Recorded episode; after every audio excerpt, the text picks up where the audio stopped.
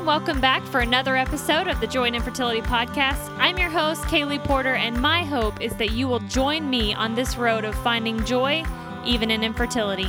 Today I'm interviewing a good friend of mine, Miss Stephanie Johns. She's a family friend and she actually knew me as a baby. As a kid, I just always knew Stephanie as a mom to five really cute girls. I did not know her story. And if you saw her in the grocery store back then, you wouldn't have known it either because she would have had so many kids with her. But as an adult, I've started to hear pieces of her story, and this interview really brought it into the light for me. Stephanie has five kids, but she has been pregnant 12 times. If you do the math, that's seven miscarriages, seven lost babies. So if you've been through a miscarriage, this episode is specifically for you. Stephanie is as solid as it gets, and for someone who has been through so much, it's incredible that she has as much peace as she does. You know, yes, God did meet me right there. He held me in his hand and he comforted me and he got me to the other side of it and he blessed me and we found joy in the journey. But hey, before we get started, I know miscarriage is not a light subject. So if Stephanie's story is just too fresh on your mind, maybe on top of your own loss, I understand. If that's where you are today, let me encourage you to skip to around the 19 minute mark and just let her love on you and speak truth into that dark place today. Let's get started. Hey, Stephanie, thanks for coming on. I'm so glad we got our technical glitches kind of worked out. We'll see how this goes. Yeah, thanks. It's good to be here. Well, so tell us a little bit. I obviously know you because I don't know, were you around when I was like I feel like you've been around forever, like with our family. Yes, I knew you as a baby actually okay. at church. So That's awesome. mm-hmm. So I have always just known you. You've always been a family friend of ours, and so um, I want you to share a little bit about your family and tell us all about your kiddos. Okay, I have been married to my husband Scott for 30 years, and we have five daughters. They are um, range in age from age four to 23. So That's crazy. We have a lot of fun at our house with all those girls. Um, and I um, have been pregnant 12 times. Um, so I have experienced several losses. Um, so that's what, seven miscarriages? Did I do that math right? That's right, okay. seven miscarriages. Wow. Mm-hmm. I can't even fathom that. So tell us kind of how that all played out whenever you were having your girls. Well, my um, basically of all of the pregnancies, I've never had a back to back pregnancy where I actually delivered you know, live birth. Um, there's always been a miscarriage in between each of the girls, and actually um, two in most cases were in between each of the of the healthy pregnancies. So I had my first daughter um, in 1994, and then 1996 thought I had a healthy pregnancy and just literally went in for a checkup, and they found no heartbeat, which is sadly often a way that a miscarriage is seen. And so once the sonogram was done, and they, they knew that you know the um, baby had had passed, um, I ended up with that one actually having to have a D&C. Um, and that was your first. That was my very first okay. miscarriage. Mm-hmm. Um, completely surprised by that, having never had any problems before and had already had a successful pregnancy and delivery. I just felt like everything was bouncing along fine, and then you know learned that it wasn't. So soon after the D&C, I was cleared to go ahead and try to conceive again, and we did uh, fairly quickly and lost that baby too. So my second and third pregnancies were, were both losses. Mm. Um, and then I experienced something immediately after that one, which is called secondary infertility. Mm-hmm. Happens when, you know, someone has already conceived without trouble and they just, for no known reason, do not conceive. And that lasted for over a year before I was able to conceive my fourth pregnancy, which is my second daughter and successfully deliver her in 1998. Then, following her birth, uh, you know, a few years, she was a couple years old, and we conceived again. And um, I think um, the pregnancy that was after her actually is a pregnancy when my friends and family think about me having miscarriages it's one of the more um, known ones and i say that because it was um, it was very difficult we almost went halfway through the pregnancy mm. oh my goodness and and we learned that the baby did have a trisomy disorder um, and we had uh, medical people trying to convince us to abort it was a little boy named zachary mm. And um, of course, we did not abort. We did not feel like that was our decision to make. Um, we felt, you know, strongly believe that God is the giver of life um, and that it's up to Him the number of days that someone lives, regardless if it's all in utero or on the earth. Um, and so we had to walk through that and stand very strong in our conviction about that, um, medically speaking. So at 2000, that's when all of that happened.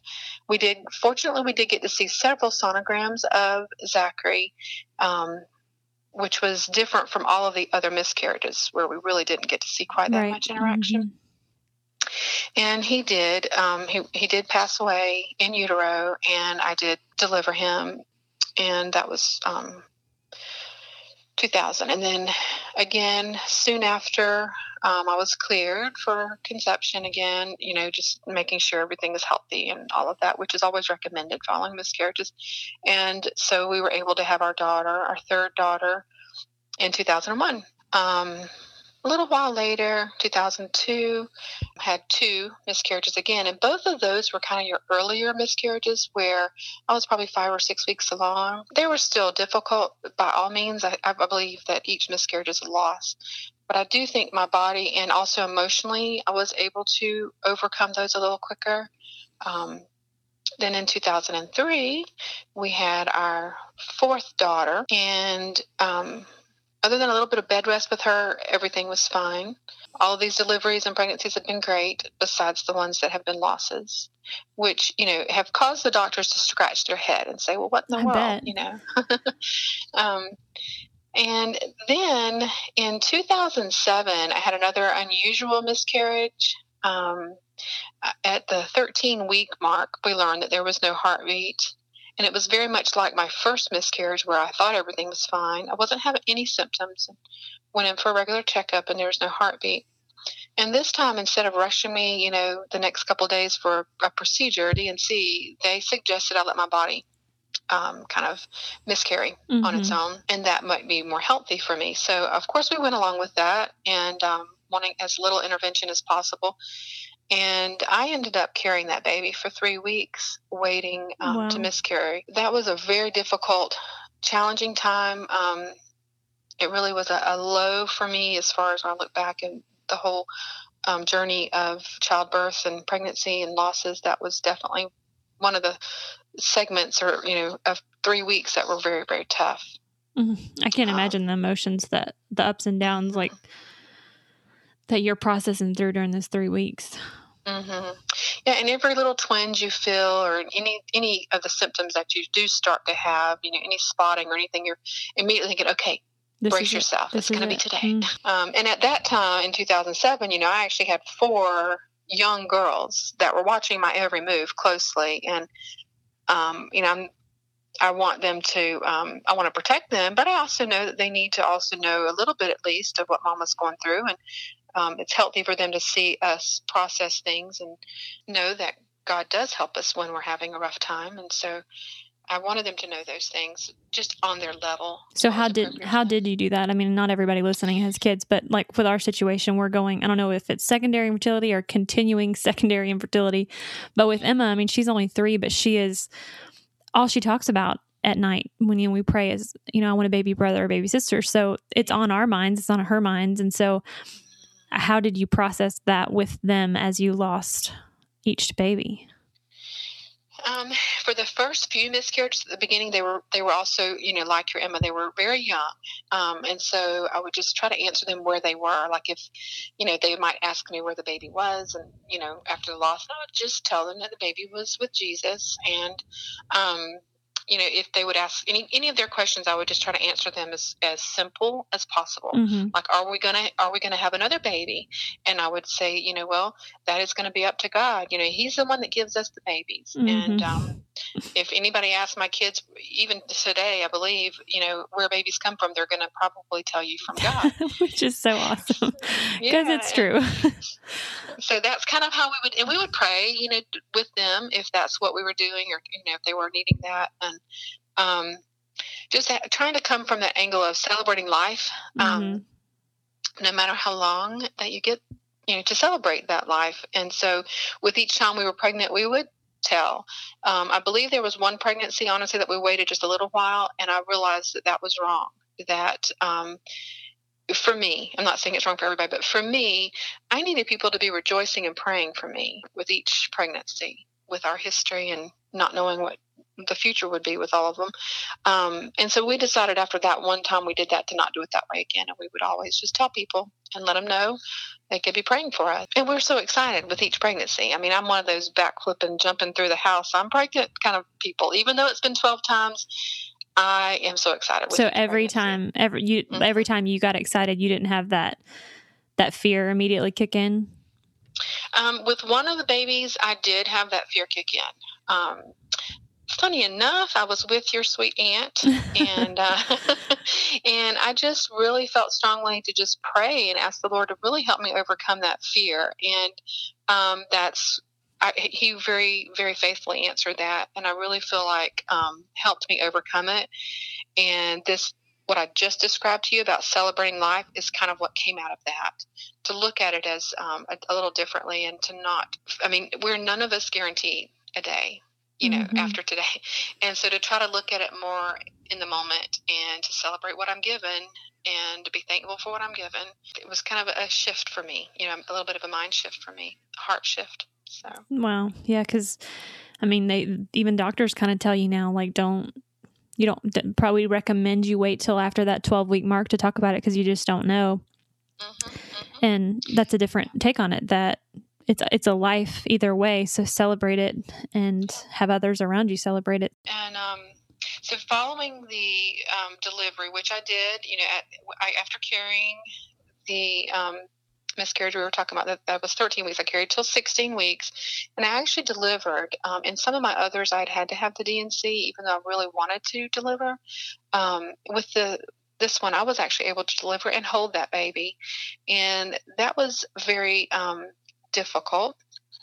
I do believe it gave me closure that was different than the other miscarriages. Um, and it was very helpful for me in the grieving process to understand how perfectly dear that little baby was made. Every little feature looked perfect. Mm. And and how far along did you say you were? I was um, 16 weeks. Wow. And the baby has had actually stopped growing at the 13, 13. week mark. Okay. So that would be the size of the baby. It was very, very small. Um, un- unable to determine if it was boy or girl, but um, that you know those features had not completely developed yet. But um, yes, that was another one of those experiences that really stands out when I look back. You know, over my own personal journey through all of this, and then um, few months later, I had our last miscarriage, um, which was around the six week mark, again, kind of like the other early ones that I had had. That, again, just kind of, you know, it obviously is a loss and it caused me to grieve again. Um, but it was a little bit easier each time. The length of time that you feel like you're expecting, I think, is connected to the grieving process, if that makes sense. Mm-hmm. Yeah. Then we had a, a miraculous thing happen um, from that 2007 with those two miscarriages that I described.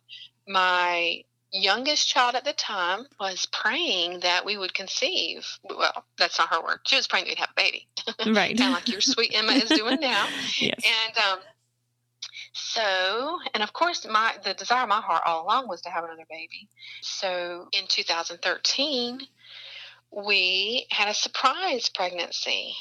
Um, we really had not been trying to conceive, and the way that I got to that point is a story in its in itself. Um, I truly believe after the seventh, after the, after that last miscarriage, I feel like God gave me peace because it seemed like I was wanting more and was not content for what I had. Mhm. And I had to go through a little struggling as far as wrestling that down completely and really laying that at the feet of Jesus and saying, okay, I'm so thankful for what you've given me. I can't ask for more. I just need to focus on these four children that you have blessed me with and pour my heart into them and just have peace with that. And the amazing thing happened is I got pregnant without even thinking or, or even, you know, truly putting the efforts and the um, all of that back into it. The Lord just blessed us with this little baby, and I was 43. so And you named her what? And we and we named her Joy. And she is Um, so joyful. I love She seeing her little personality. She is full of joy. When we sat the other four girls down to tell them, because I had not been feeling well, and we were all concerned with what was going on, my doctor had sent me to a thyroid specialist who ran a bunch of tests, all kind of blood work, page of blood work, and um, including H. a pregnancy Yep. test.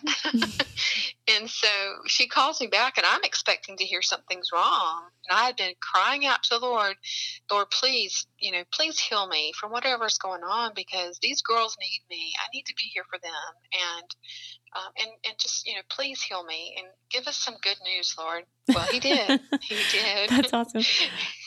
he gave us a, a huge, huge surprise. And so 2013, I delivered Joy.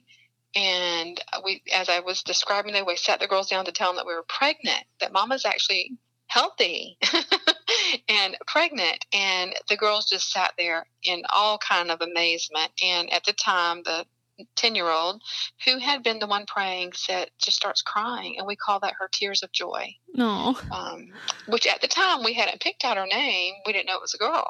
Well, you know, we probably could have probably guessed. Yeah, you girl at this point She has all girls, y'all. so, for sure.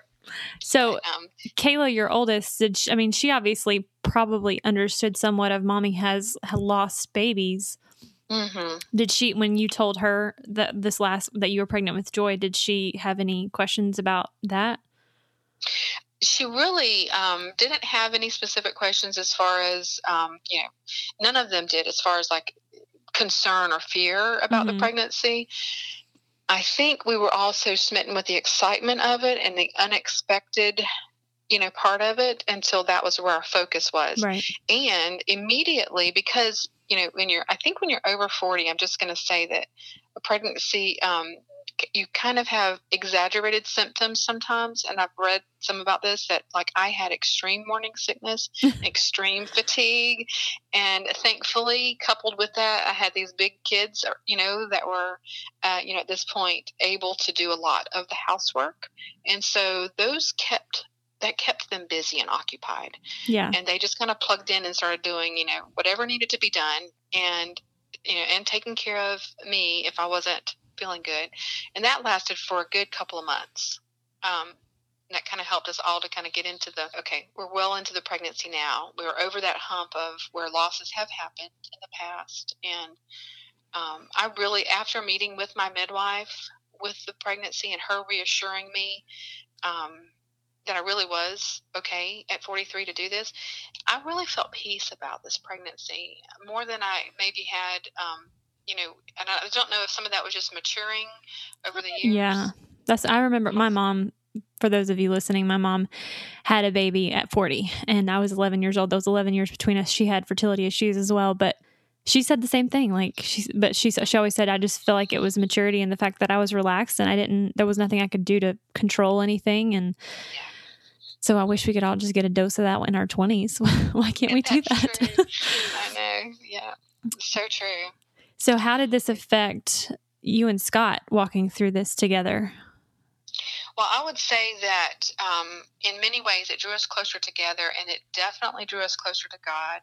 I would say before the first miscarriage, especially, I was one of those mamas that thought I had all my little ducks in a row and I was in control as far as I knew. Um, and, you know, things were going to just work just like we planned them to work. Well, as we all know, that's not always the way it is. And it was very humbling to me and um, it really rocked my world that very first miscarriage and helped me to see that i was completely dependent on god. And i had been a christian for many many years before that but i think that this caused me to grow in my faith and to, to grow my realization of i need him every day you know every hour for every part of my life that there's not a part that i can control that um, he I am completely dependent on him. So it grew me, it grew Scott and I, and um, you know I, I, just think overall I would say it strengthened us um, both in our relationship, but also in our own individual faith as well. How did you? You said you know each one obviously was different. That was one of my questions. Is when you have that many miscarriages and each one has its own little nuance of, of depth and length and all of that. How did you how did you get help after each loss processing through all that? What did you do? Um, well, I think they were each of them were different. I remember with the first pregnancy that I was just referring, I mean, first miscarriage that I was referring to, I felt this um, overwhelming desire that I really needed to get pregnant right away again and I kind of poured a lot of my energy and effort into wanting to conceive again. I did obviously have medical help, you know, with each of each of the miscarriages. We completely, you know, relied on that as well for those medical needs. And of course, the greatest help is the greatest physician and his comfort, you know, throughout all of it. Um, there was definitely some scriptures that I felt like I relied on that just were kind of a healing balm to me during some of those times. And some of those were just things I had studied myself or from different friends and family because they were very supportive who might call or drop by or just kind of share a little bit of wisdom with me. So, um, Psalm 139 is one of those you know, whenever you stop and think about it, and I know I referred to this earlier a little bit, but to give the actual address of it, you know, it's true that God knows our days. Um, you know, it says that your eyes saw my unformed substance in your book were written, every one of them, the days that they were formed for me. And so, just that idea and that concept of knowing that every day of every person's life, he knows the number of days if they're in utero or if they're not, if they're going to actually be born and be on, you know, on the earth for a time. And another thing is um, recognizing during those moments of grief that, you know, blessed are those who mourn because they shall be comforted.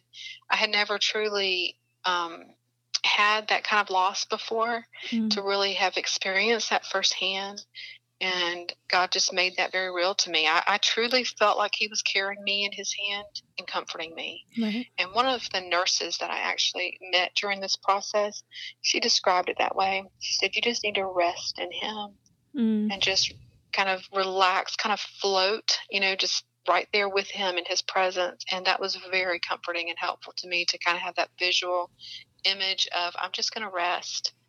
Um, and even if I wasn't resting physically, you know, just emotionally, spiritually, mentally, um, putting that, you know, as people you hear say now, lean into God and mm-hmm. just be mm-hmm. there, be still and be with Him. And I know that those times of grief, um, definitely that's what we did. And I would say, you know, Psalm 34 tells us that God is close to the brokenhearted. And I definitely felt that during those times as well. Right.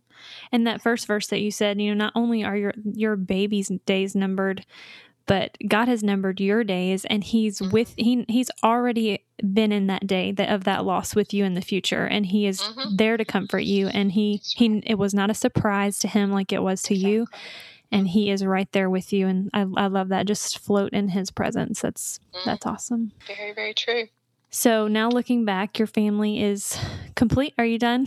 Are you done having babies? We're done. Yeah. Yes. Yes. The next children, the next children, uh, little babies will be grandbabies. So, so now that your family that is complete, looking back on those on those babies, I mean, so you, and I, I know you mentioned it, but you you believe you have seven babies that are in heaven. Yes. And mm-hmm. that you will get to meet them one day. That's right. That's right. And I look forward to that. I mean, I don't want to, you know, go anytime soon. I want to be with my babies that are here um, as long as the Lord allows me. But I, I do look forward to meeting them, and I have peace about that. So, what have you seen God do through your journey so far? Oh, um, that might be a loaded well, question.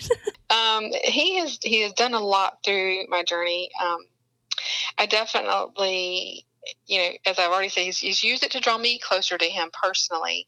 Um, he's also used these, as he always does, every circumstance he uses for our good.